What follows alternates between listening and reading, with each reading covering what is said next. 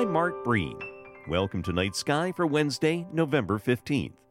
Over the past several weeks, Jupiter has offered even the casual stargazer an easy object to find in the eastern skies each evening.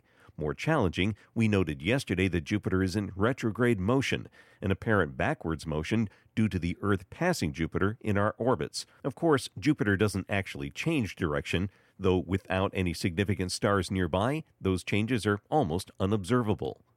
Though it's slow, Jupiter does make real progress through the stars. In fact, some simple math reveals an interesting pattern to Jupiter's movement.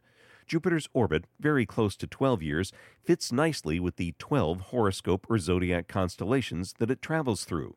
12 years, 12 constellations. Yes, Jupiter spends one year in each of the horoscope constellations. Its location in Aries this winter isn't a visual treat, but next winter it'll be quite a sight in Taurus near the red star Aldebaran. Our dark evenings favor some meteor shower viewing Thursday on Night Sky. Night Sky is a production of Vermont Public and the Fairbanks Museum and Planetarium.